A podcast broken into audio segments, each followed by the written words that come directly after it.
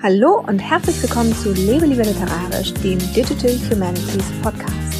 Ich bin Mareike und ich möchte mit dir zusammen in die wundersame Welt der digitalen Geisteswissenschaften eintauchen. Heute geht es nochmal wieder um eines der Grundlagenthemen in den Literaturwissenschaften und zwar um Rhetorik. Ich möchte nämlich mit euch heute über das doppelte Gesicht der Rhetorik sprechen und warum wir die Rhetorik eigentlich in den Literaturwissenschaften meiner Meinung nach zu wenig schätzen. Nun ist es ja so, dass wir Literaturwissenschaftlerinnen und Literaturwissenschaftler unseren Aristoteles heiß und innig lieben. Und es ist ja auch tatsächlich unfassbar, dass er schon vor rund 2000 Jahren so analytische Ideen entwickelt hat, die wir eigentlich bis heute noch nutzen können, also die wir für unsere literaturwissenschaftlichen Analysen einsetzen können. Aber auf der anderen Seite gibt es ja auch noch eine andere Facette, gerade so auch von der Rhetorik, jetzt nicht nur bei Aristoteles, sondern auch bei anderen Autoren der Antike, die eigentlich eher wenig genutzt werden. Und das ist die praktische Seite der Rhetorik. Ganz konkret frage ich mich immer mal wieder, warum eigentlich die Prinzipien der antiken Redegestaltung aus der Rhetorik nicht heute noch angewandt werden von uns Literaturwissenschaftlerinnen und Literaturwissenschaftlern, um unsere eigenen Vorträge noch ein bisschen mehr, sagen wir mal, auf Hochglanz zu polieren. Und darum möchte ich also heute mit dir über diese zwei Seiten sprechen. Einerseits die antike Rhetorik als Werkzeugkasten für die literaturwissenschaftliche Analyse und andererseits die antike Rhetorik als ganz handlungspraktische Anleitung für dich, um deine Vorträge besser vorzubereiten und deine Rede ganz allgemein etwas wirkungsorientierter zu machen. Wenn wir jetzt unseren gewohnten Schritt zurück machen zu der Frage, was ist überhaupt Rhetorik, dann finden wir im Duden genau diese beiden Aspekte beschrieben. Also dass Rhetorik eben einerseits die Redekunst als solche bezeichnet und andererseits die Lehre von der wirkungsvollen Gestaltung der Rede. Einerseits die praktische Redekunst und einerseits die Theoretisierung der Aspekte, die eben zu dieser wirkungsvollen Gestaltung der Rede führen aber auch ein Lehrbuch über die Redekunst kann man als Rhetorik bezeichnen. Also kann man mit diesem Begriff Rhetorik bezeichnen. Nun denke ich, dass es einfacher ist, das literaturwissenschaftliche Verhältnis zur Rhetorik zu verstehen, wenn man sich bewusst macht, dass auch die Poetik ein Teilgebiet der Rhetorik ist, also irgendwie zu der Lehre der Redekunst gehört oder als solche verstanden werden kann auch wenn es sich dabei natürlich um eine besondere Redekunst handelt, nämlich eine dichterische Redekunst.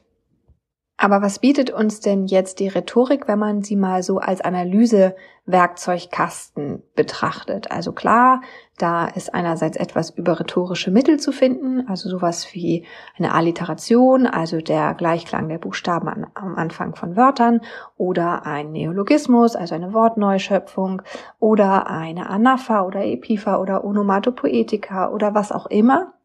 Das sind alles so Dinge, die muss man im Literaturstudium einfach mal gehört haben und am besten auch einfach mal auswendig gelernt haben. Und da wollen wir auch schon gleich mal einhaken, denn was bringt uns das denn, wenn wir diese rhetorischen Mittel kennen? Also muss man als Literaturwissenschaftlerin oder Literaturwissenschaftler wirklich alle rhetorischen Mittel auswendig kennen? Was, was bringt uns das? Und da habe ich mal ein literarisches Beispiel. Du kennst es vielleicht, das Neinhorn von Marc-Uwe Kling. Und das wird als schnickeli-schnuckelig süß beschrieben. Und dieses Wort schnickeli-schnuckelig süß ist ein Neologismus, also ist eine Wortneuschöpfung des Autors. Bringt uns das etwas, das zu wissen, dass das ein Neologismus ist?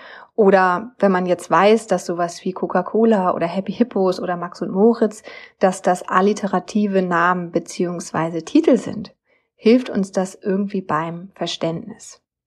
Und da würde ich ganz klar sagen, ja, das hilft uns, denn wir stolpern über diese Ausdrücke, die erzeugen Aufmerksamkeit und von da aus können wir dann tiefer gehen. Bei Schnickeli Schnuckelig süß zum Beispiel fangen wir an, uns zu fragen, warum bringt uns eigentlich dieser Neologismus, diese Wortneuschöpfung zum Schmunzeln? Wir stolpern darüber, wir fangen an, darüber nachzudenken. Bei Coca-Cola oder Happy Hippos, also gerade so Werbe, Markennamen, macht uns das bewusst, okay, diese Alliteration ist hier bewusst eingesetzt, damit diese Namen leichter einprägsam sind, also damit wir uns da einfach besser dran erinnern können.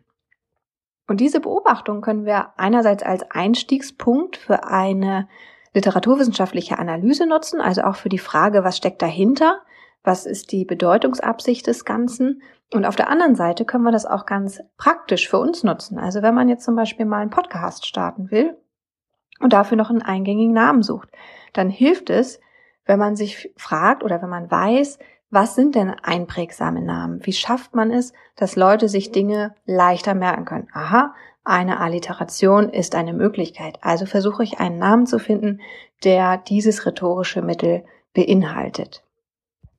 Und übrigens, ich nutze diese Erkenntnisse aus der Rhetorik auch in meinen Artikeln auf meinem Blog lebelieberliterarisch.de. Ich habe zum Beispiel einen Artikel gemacht zum Planen eines Podcasts. Da gibt es dann auch ein Workbook zum Download, kostenlos. Und in diesem Workbook geht es unter anderem genau um solche Fragen, nämlich wie finde ich einen Namen für meinen Podcast, der eingängig ist und den sich die Leute leichter merken können. Und du hast es natürlich schon gemerkt, Lebe lieber literarisch ist auch ein alliterativer Name. Also auch hier nutze ich selber dieses rhetorische Mittel in meinem Blog und in meinem Podcastnamen. Und du siehst schon, das Ganze kann man sehr, sehr strategisch einsetzen, wenn man sich eben bewusst macht, dass es in zwei Schritten quasi passiert. Also zuerst mal muss man erreichen oder möchte man erreichen, dass man an etwas festhält, über etwas stolpert, über eine Wortbesonderheit, zum Beispiel eben diesen Anfangsreim, also die Alliteration, oder auch eine Lautmalerei, also ein Onomatopoetikum. Sowas bindet die Aufmerksamkeit eines Lesers oder Zuhörers. Und das ist eben dann der rhetorische Schritt eins. So, wir haben die Aufmerksamkeit eingefangen. Und der zweite Schritt ist dann, diese Aufmerksamkeit zu lenken, also auf die Bedeutungsebene zu überführen. Und da setzt dann auch deine literaturwissenschaftliche Analyse an, zu sagen, okay, was bedeutet denn das? Zum Beispiel dieses Wort von Marc-Uwe Kling, schnickel die schnuckelig süß.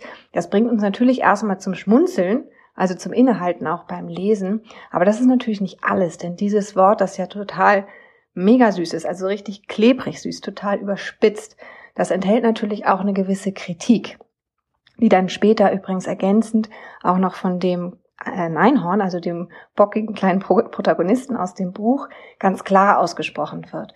Und dadurch wird eben diese schöne, kuschelig, übersüße Einhornwelt so übertrieben, dass sie einem fast schon auf die Nerven geht. Also das Ganze wird eben konterkariert. Und das sieht man auch an solchen Wörtern, über die man dann eben stolpert und über die man in die literaturwissenschaftliche Analyse einsteigen kann. Noch klarer als in literarischen Texten wird eine solche Leserführung vielleicht, wenn man eben so ganz offensichtlich rhetorisch geprägte Textsorten betrachtet, also zum Beispiel politische Reden oder auch Werbetexte. Und da lohnt es sich wirklich, wenn du mal ein bisschen genauer darauf achtest, was eigentlich so die Hauptwirkungsabsicht eines solchen Textes ist. Also zum Beispiel von einer politischen Rede. Soll da Ehrlichkeit äh, suggeriert werden oder werden da irgendwelche Instinkte angesprochen, sollen Emotionen ausgelöst werden, soll Vertrautheit geschaffen werden. Also versuch einfach mal zu analysieren, wenn du auf solche Texte triffst, was ist so die Hauptwirkungsabsicht dieses Textes. Und du kannst zu 100 Prozent davon ausgehen, dass diese Wirkungsabsicht auch genau so geplant wurde und dass eben die Redenschreiberinnen und Redenschreiber genauso wie die Werbetexterinnen und Werbetexter ganz bewusst damit umgehen und das auch ganz bewusst gewählt haben und ihre Leser oder Hörer oder Zuschauer damit eben auch ganz bewusst lenken. Und wenn du dann diese Hauptwirkungsabsicht gefunden hast, dann kannst du nochmal anfangen, genauer hinzuschauen und zu überlegen, mit welchen Mitteln wird denn dieses Ziel verfolgt, also diese Hauptwirkungsabsicht. Welche rhetorischen Mittel stecken dahinter und ja, wie ist das Ganze aufgebaut? So, und damit haben wir jetzt schon zwei Dinge in unserem Rhetorik-Analyse-Werkzeugkasten, nämlich einerseits die sprachlichen Mittel, also die rhetorischen Mittel, und auf der anderen Seite die Wirkungsabsicht und die Leserführung oder Zuschauer, Zuhörerführung. Noch ein wichtiger Punkt bei der Gestaltung des Ganzen ist das eigentliche und das uneigentliche Sprechen. Das heißt also, sagt man die Dinge, die Sachverhalte möglichst klar und eindeutig, also das ist das eigentliche Sprechen, oder werden sie hübsch verpackt in symbolische oder metaphorische Wendungen. Das wäre dann eben das uneigentliche Sprechen. Also Metaphern und sprachliche Symbole sind Beispiele für das uneigentliche Sprechen. Und um das mal am Beispiel ein bisschen plastischer zu machen, wenn man die Wendung hat, mein Herz hüpft vor Freude, dann bedeutet das natürlich nicht, also das wäre jetzt auf das eigentliche Sprechen bezogen, dass das Herz sich tatsächlich irgendwie aus seinem Aderngewirr befreit und auf und ab springt, sondern es wird eben ein Bild erzeugt, und zwar das eines Freudensprungs, und das wird eben mit dem Gefühl des schneller schlagenden Herzens, das sich fast anfühlt, auch wie Hüpfen verbunden. Und gleichzeitig ist eben das Herz auch ein Symbol für das emotionale Zentrum des Menschen. Also du siehst so ein kleiner Ausdruck, mein Herz hüpft vor Freude, hat schon eine relativ große Vielzahl, also dafür, dass der Ausdruck so klein ist, an Deutungsmöglichkeiten, die dahinter stecken. Und das ist natürlich auch das Schöne am uneigentlichen Sprechen, dass man mit relativ kurzen Wendungen relativ viel aussagen kann und auch relativ viel beim Zuschauer bewirken kann. Deswegen sind eben auch Metaphern und Symbole so wichtig für die Redegestaltung. Aber das eigentliche Sprechen ist natürlich auch wichtig. Also wenn jemand immer genau das sagt, was auch tatsächlich gemeint ist, also eine ganz klare Sprache nutzt, dann haben wir eben als Hörer, Leser, Zuschauer das Gefühl, dass wir ganz genau wissen, woran wir sind und wir übertragen diese Klarheit dann von der Botschaft auch mit auf den Sprechenden und nehmen damit an, dass derjenige eben auch ehrlich zu uns ist. Du merkst also, sowohl das eigentliche als auch das uneigentliche Sprechen kann strategisch eingesetzt werden. Also es bedeutet jetzt nicht, wenn jemand viel eigentliches Sprechen nutzt und immer genau das sagt, was auch gemeint ist, dass das nicht in irgendeiner Weise einen strategischen Grund hat, dass in dieser Rede genauso gesprochen wird. Und genau gegenüber diesem strategischen Sprechen, dieser sehr bewussten Wirkungsabsicht, gibt es meiner Ansicht nach in den Geisteswissenschaften so ein grundsätzliches Misstrauen. Denn gerade weil wir uns eben so gut auskennen mit der Rhetorik, wissen wir halt auch genau, wie der Hase läuft. Also es kann eben sein, dass ein Text Ehrlichkeit suggeriert, aber dass das eben nur eine hohle Strategie ist, also dass es gar nicht tatsächlich auch einen ehrlichen Inhalt vermittelt. Und wenn das so ist, also wenn diese Inhaltsebene nicht unbedingt mit der Form Hand in Hand gehen muss, dann ist eben die Problematik da, dass es von Politik zu Propaganda oder von Werbung zu Reklame eigentlich nur noch ein kleiner Schritt ist. Also dass das Ganze eben irgendwie ausgehöhlt wird. Und dann kommt noch hinzu, dass man in den Geisteswissenschaften sehr inhaltsfokussiert ist. Also es gibt so ein bisschen die vorherrschende Meinung, wenn der Inhalt nur interessant genug ist, dann braucht man eigentlich diesen ganzen rhetorischen Schmuck drumherum nicht. Aber leider ist es eben so, dass das nicht alle so sehen. Also unsere super spannenden Inhalte sehen andere als ein bisschen zu abgehoben oder manchmal vielleicht sogar trocken an. Und da denke ich eben, ah, so ein bisschen rhetorischer Glitter, das können die eigentlich gut gebrauchen. Das bringt unsere Inhalte eigentlich weiter nach vorne. Also eine schöne Präsentation oder ein richtig gut geführter Vortrag ist kein Zeichen dafür, dass hier irgendwelche Defizite überdeckt werden müssen, sondern es ist einfach das, was es ist. Ein großer Pluspunkt, der den Inhalten letztendlich mehr Aufmerksamkeit bringt. Und da sind wir uns doch alle einig, dass unsere Inhalte so spannend sind, dass sie ganz viel Aufmerksamkeit verdient haben. Und darum mein Appell hier heute an dich, dass wir gemeinsam jetzt hier mal so ein bisschen den Feenstaub hervorzaubern und unsere Präsentation etwas zum Glänzen bringen. Und das machen wir jetzt im zweiten Teil dieser Folge, indem wir uns mal anschauen, was denn die antike Rhetorik für uns bereithält an Werkzeugen für die Redevorbereitung. Denn man muss ja einfach mal neidlos anerkennen, in der Antike hatten sie es einfach mal so richtig drauf. Also so jemand wie Cicero und seine Kollegen. Die waren einfach mal richtig gut. Aber das lag nicht daran, dass es da irgendwie so ein antike Gehen gab, dass sie halt einfach zu guten Rednern gemacht hat, sondern die haben da auch richtig viel Zeit und Arbeit reingesteckt. Und das sieht man eben in den bis heute erhaltenen Lehren zur Rhetorik. Also die Vorbereitung eines Vortrags, das war da eben auch ein gutes Stück Arbeit. Und die haben sich auch so eine Art optimierten Workflow letztendlich erarbeitet, den wir da eben bis heute noch nachlesen können.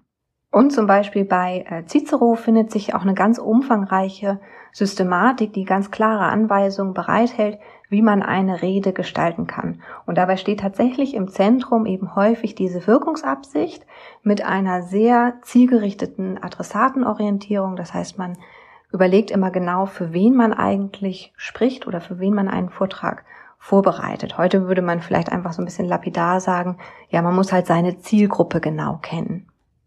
Die bis in die Antike zurückgehende Tradition der Rhetorik kann aber nicht nur dich mit umfangreichen Systematiken versorgen und dir auch so optimierte Workflows aufzeigen, sondern sie hat noch ein ganz, ganz großes Plus. Sie kann dir nämlich das Gefühl vermitteln, dass die Kunst, ein guter Redner zu sein, wirklich lernbar ist. Und das heißt, dass sie dir letztendlich auch eine gewisse Sicherheit geben kann, wenn du jetzt den einen oder anderen Aspekt, der für dich umsetzbar ist, eben auch für dich nutzt. Und ein Aspekt, den du ganz klar für dich nutzen kannst, um dir eben diese Sicherheit zu verschaffen, ist die, dieses Modell der fünf Phasen der Redevorbereitung, das ich jetzt auch noch mal ein bisschen mit dir durchgehen möchte. Und um ganz ehrlich zu sein, ich habe dir ja oben schon gesagt, dass ich auch rhetorische Mittel oder auch das Wissen über rhetorische Mittel einbaue hier in meine Blogartikel. Auch dieses Fünf-Phasen-Modell hat schon Eingang gefunden in einen meiner Artikel und zwar zum Thema der Erstellung von wissenschaftlichen Texten und Blogbeiträgen, beziehungsweise wie man das eine erstellt und wie man das andere erstellt. Auch da waren diese fünf Phasen letztendlich grundlegend und darauf aufbauend habe ich eben dann auch diese handlungspraktischen Anleitungen entwickelt, die du bis heute eben ja natürlich auch noch auf meinem Blog nachlesen kannst auf lebelieberliterarisch.de. So, jetzt aber mal ganz konkret zu diesen fünf Phasen. Die erste Phase heißt Inventio. In dieser Phase musst du dir überlegen, wovon dein Vortrag handeln soll. Das ist meistens jetzt nicht so ein Kunststück, also gerade jetzt im Studium der Geisteswissenschaften.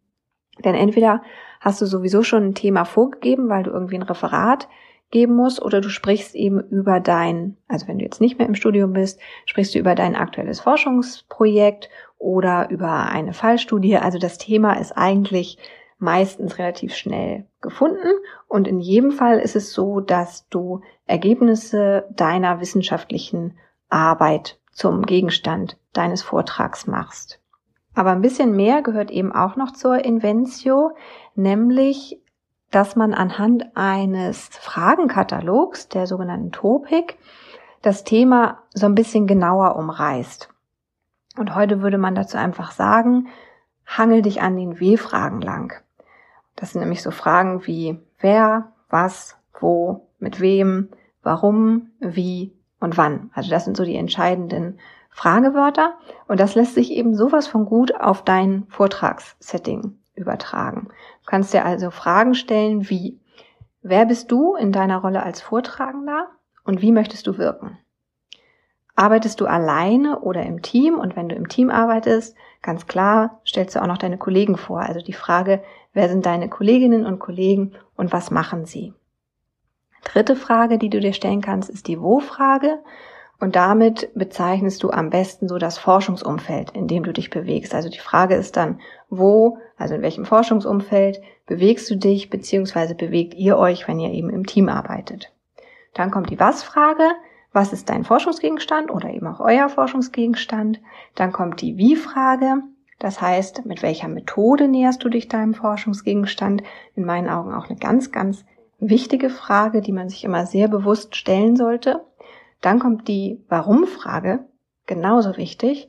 Warum ist das, was du vorträgst, für die Forschung wichtig? Also das ist die Relevanzfrage. Ne? Also da überlegst du immer genau, was können andere eigentlich mit dem, was ich rausgefunden habe, anfangen. Und dann kann man sich eben auch noch die Wann-Frage stellen. Also du kannst eben Antworten darauf geben in deinem Vortrag, wieso der zeitliche Rahmen eures Projektes ist oder deines Projektes und an welchem Punkt ihr gerade seid und wann ihr fertig sein werdet. Und das hilft natürlich ungemein bei der Vortragsvorbereitung, sich schon mal Antworten auf diese Fragen zu überlegen oder vielleicht sogar zu notieren. Die zweite Phase heißt Dispositio und das ist die Phase der Grobplanung. Jetzt überlegst du dir, wie dein Vortrag aufgebaut sein soll Und dabei beziehst du am besten sowohl Aspekte des logischen Aufbaus mit ein, als auch der Spannung. Also immer bezogen natürlich auf deine Argumentationsstruktur. Also die sollte logisch aufgebaut sein und sie sollte spannend sein. Und natürlich sollte alles relativ gut nachvollziehbar sein und ganz klar gegliedert werden. Dann kommt die Phase der Elocutio. Das ist eben die Phase, in der du deinen Vortrag fein planst. Und hier kann ich dir sagen, dass es dir sehr gut helfen kann, wenn du deinen Vortrag einmal ausformulierst. Und zwar auch, wenn du deinen Vortrag am Ende ganz frei halten möchtest. Das übt einfach ungemein und das hilft dir, später deinen Vortrag eben auch besser zu halten und es gibt dir auch einfach mehr Sicherheit. In der Antike war es so, dass diese Phase, also die Elocutio, eben auch genutzt wurde, um den Vortrag auszuschmücken. Also hier kamen dann auch die rhetorischen Mittel zum Einsatz. Und ähm, das würde ich dir empfehlen, auch ruhig mal zu versuchen, einfach ganz bewusst mit diesen Mitteln umzugehen und dir zu überlegen, welche Metaphern könnten beim Verständnis deines Themas helfen, also welche Metaphern könntest du einsetzen, kannst du vielleicht deinem Projekt oder deiner Methode oder irgendeinem Aspekt einen eigenen Namen geben, der vielleicht eine Alliteration beinhaltet oder ein Endreim oder ein Onomatopoetikum, damit die Leute eben drüber stolpern und damit sie sich das auch gut merken können und das eben auch immer mit deinem Vortrag verbinden, diesen griffigen Begriff. Wenn es dir liegt, versuche witzig zu sein oder ironisch, aber eben auch nur, wenn es dir liegt. Wenn du dir dabei komisch vorkommst, dann lass es lieber sein. Aber wenn du irgendwie witzige oder ironische Passagen mit einbaust, dann beachte auch, dass die Zuhörerinnen und Zuhörer eine Pause brauchen, um das Ganze zu verstehen. Also da müsstest du eben auch Pausen mit einplanen. Manche Rednerinnen und Redner beziehen ganz bewusst die Namen von Personen aus dem Publikum mit ein, also beziehen sich eigentlich direkt auf andere Vorträge oder auf andere Vortragende, das was schon vorgestellt wurde, oder auch auf andere Forschungsprojekte und nennen dann eben auch den Namen von dieser im Publikum sitzenden Person. Und das gibt einem Vortrag auch einfach immer so eine Art Aufmerksamkeitsboost. Also das kannst du auch ruhig mal versuchen, aber auch hier wieder der Hinweis, mach das nur, wenn es dir wirklich liegt. Denn das funktioniert eben nicht so gut, wenn das irgendwie artifiziell wirkt. Aber grundsätzlich ist das eben eine ganz gute Methode, weil Eigennamen ja eh dazu da sind, die Aufmerksamkeit von jemandem auf dich zu lenken. Und das kannst du dann eben als relativ simplen psychologischen Trick dann auch für dich nutzen. Die vierte Phase der antiken Redevorbereitung heißt Memoria. Und ich würde mal behaupten, dass das so eine Phase ist, mit der wir bis heute eigentlich am meisten hadern. Denn die Frage stellt sich ja immer wieder, soll ich meinen Vortrag auswendig lernen oder lieber nicht? Und in der Antike war das eben ganz klar so, dass man diese Vorträge auswendig gelernt hat. Dazu gab es auch eine ausgeklügelte Technik. Und tatsächlich ist es ja auch so, dass dieses Auswendiglernen dir sehr viel Sicherheit geben kann und dir auch einfach eine große Stütze sein kann. Also, wenn es dir leicht fällt, etwas auswendig zu lernen, versuch das ruhig mal, deinen Vortrag vorher auswendig zu lernen. In den Geisteswissenschaften ist es ja auch nicht unüblich, Vorträge einfach vorzulesen. Aber davon würde ich dir ehrlich gesagt, gerade wenn du noch mitten im Studium steckst, abraten. Denn gutes Vorlesen von Vorträgen braucht richtig, richtig viel Übung. Sonst verliert man seine Zuhörer ganz schnell und es wird ganz schnell sehr, sehr einschläfernd. Und man muss auch einfach sagen, es gibt eigentlich nur wenige, die richtig, richtig gut ablesen können. Also das ist schon wirklich so eine Kunst für sich. Und deswegen würde ich sagen, steck einfach mehr Zeit in das Ausformulieren deiner Argumente und schreib deinen Text zwar auf, aber lies ihn nicht vor. Diese Kombination hat nämlich am Ende den Effekt, dass du deinen Text schon richtig schön ausgearbeitet hast, auch sehr verdichtet und geformt, dir auch rhetorische Mittel überlegt hast oder auch Metaphern oder Symbole, die du halt einsetzen möchtest. Und wenn du dann frei über dein Thema sprichst, wirst du das auch gut machen können, also auch mit viel Sicherheit und es wird ein guter Vortrag werden und gleichzeitig nutzt du eben auch die Kulturtechnik des Vergessens, die Niklas Luhmann uns irgendwie so bewusst gemacht hat, dass es eben auch dazu gehört, dass man das Vergessen zulässt. Also das sagt er jetzt nicht in Bezug auf Vorträge, aber ich finde, hier kann man sich das sehr gut plastisch machen. Denn was du jetzt unerwähnt lässt in deinem Vortrag, den du sehr gut vorbereitet hast, das war vielleicht auch gar nicht so wert, Erwähnung zu finden in deinem Vortrag. Und wenn es tatsächlich mal dazu kommt, dass du einen ganz wichtigen Aspekt vergisst, dann werden deine Zuschauerinnen und Zuschauer das auch merken und dann haben sie ja meistens auch die Möglichkeit, nochmal nach dem Vortrag nachzufragen. Die fünfte und letzte Phase der Redevorbereitung heißt Actio oder Pronunciatio. Und das ist natürlich quasi die Aufführung des Vortrags. Und klar, das ist irgendwie der wichtigste Teil des Vortrags. Ne? Hier hast du die ganze Zeit drauf hingearbeitet. Aber wenn du eben die anderen vier Phasen so genutzt hast, dann wird es eben doch auch ein relativ kurzer, vielleicht auch sogar etwas entspannterer Teil deines äh, Vortrags als das, was du bisher geleistet hast, weil du hast wirklich alles gut geplant und kannst jetzt einfach das eigentlich nur noch umsetzen. Und dann muss ich dir halt auch einfach nochmal ganz klar sagen, Vortragen ist auch eine Übungssache. Du musst einfach ausprobieren, was gut ankommt und was nicht so gut ankommt, was dir liegt und was dir nicht so gut liegt. Also du kannst noch so lange theoretisch und sehr, sehr sorgfältig überlegen, wie du eine bestimmte Wirkung erzielst, aber letztendlich lernst du durch die Beobachtung, ob du diese Wirkung erreichst, ob du dich gut fühlst mit einer bestimmten Vortragetechnik. Das musst du einfach ausprobieren. Und auf diese Weise findest du dann halt irgendwann auch so zu deiner persönlichen Vortragstechnik. Und damit kann das Ganze dann zunehmend entspannt werden und du kannst eben auch zunehmend selbstsicherer ans Vortragen herangehen, weil du eben weißt, was für dich funktioniert und womit du dich wohlfühlst. Einen kleinen Tipp habe ich noch für dich, was immer sehr gut funktioniert, ist, wenn du dir ein Friendly Face im Publikum suchst. Also am besten jemanden, den du kennst. Vielleicht ist eine Kommilitone oder ein Kommilitone von dir im Seminar, in dem du dein Referat halten musst. Und auf den kannst du dich dann konzentrieren. Wenn gerade niemand bei deinem Vortrag ist, den du kennst, dann such dir einfach jemanden, der freundlich aussieht oder der viel nickt oder der dir jetzt einfach gerade die Reaktion zeigt, die Aufmerksamkeit zeigt, die du brauchst, um sicher und gut vortragen zu können.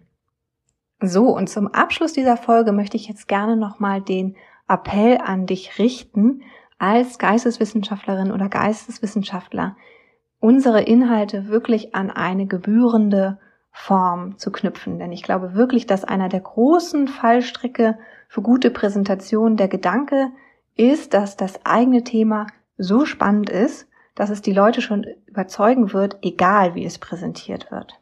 Hier ist für mich das größte Umdenkpotenzial, denn eigentlich sind es doch gerade die spannendsten Themen, die das auch verdient haben, dass man sie so aufbereitet, dass möglichst viele Leute etwas damit anfangen können und dass sie eben auch möglichst viele Leute erreichen. Also denk lieber umgekehrt so etwas wie, ja, dieses Thema ist besonders spannend und darum verdient es eine besonders schöne Präsentation. Denn nur so können wir doch letztendlich zeigen, dass unsere geisteswissenschaftlichen Inhalte völlig zu Unrecht als trocken oder irgendwie staubig verschrien sind. Ich will jetzt nicht unbedingt behaupten, dass das nur daran liegt, dass in unserem Fachbereich zu eintönig oder zu schlecht vorgetragen wird, aber so ein bisschen mehr Wirkungsorientierung, so ein bisschen mehr Einbeziehen der Zielgruppe und vielleicht auch dann und wann mal so ein kleines Feuerwerk der Redekunst kann niemandem schaden. So, und jetzt möchte ich dich bitten, wenn es dir in den Fingern kribbelt und du gerne mehr praktische Anleitungen zum Erstellen von Vorträgen hättest, auch so in Richtung Gestaltung von Vortragsfolien, dann hinterlass mir bitte einen Kommentar, nicht unbedingt hier, sondern lieber auf meinem Blog lebelieberliterarisch.de slash Rhetorik. Dort findest du nochmal den Artikel zur Folge, also da habe ich die Folge nochmal komplett ausformuliert zum Nachlesen und da kannst du mir dann auch einen Kommentar hinterlassen, denn im Moment bin ich gerade noch so am Überlegen, ob ich jetzt zu diesem Artikel noch einen zweiten Teil mache für die nächste Woche, wo es dann eben darum geht, wie man Präsentationen ähm, vorbereiten und halt irgendwie auch visuell aufbereiten kann. Abgesehen davon würde ich mich natürlich auch sehr freuen, wenn dir diese Folge gefallen hat oder wenn dir mein ganzer Podcast gefällt, wenn du mir eine Bewertung auf iTunes hinterlässt und einfach ein paar Sterne dalässt. Ansonsten freue ich mich aber auch, wenn du nächste Woche wieder reinschaust, wenn es wieder heißt, lebe lieber literarisch. Ich freue mich drauf. Bis dann.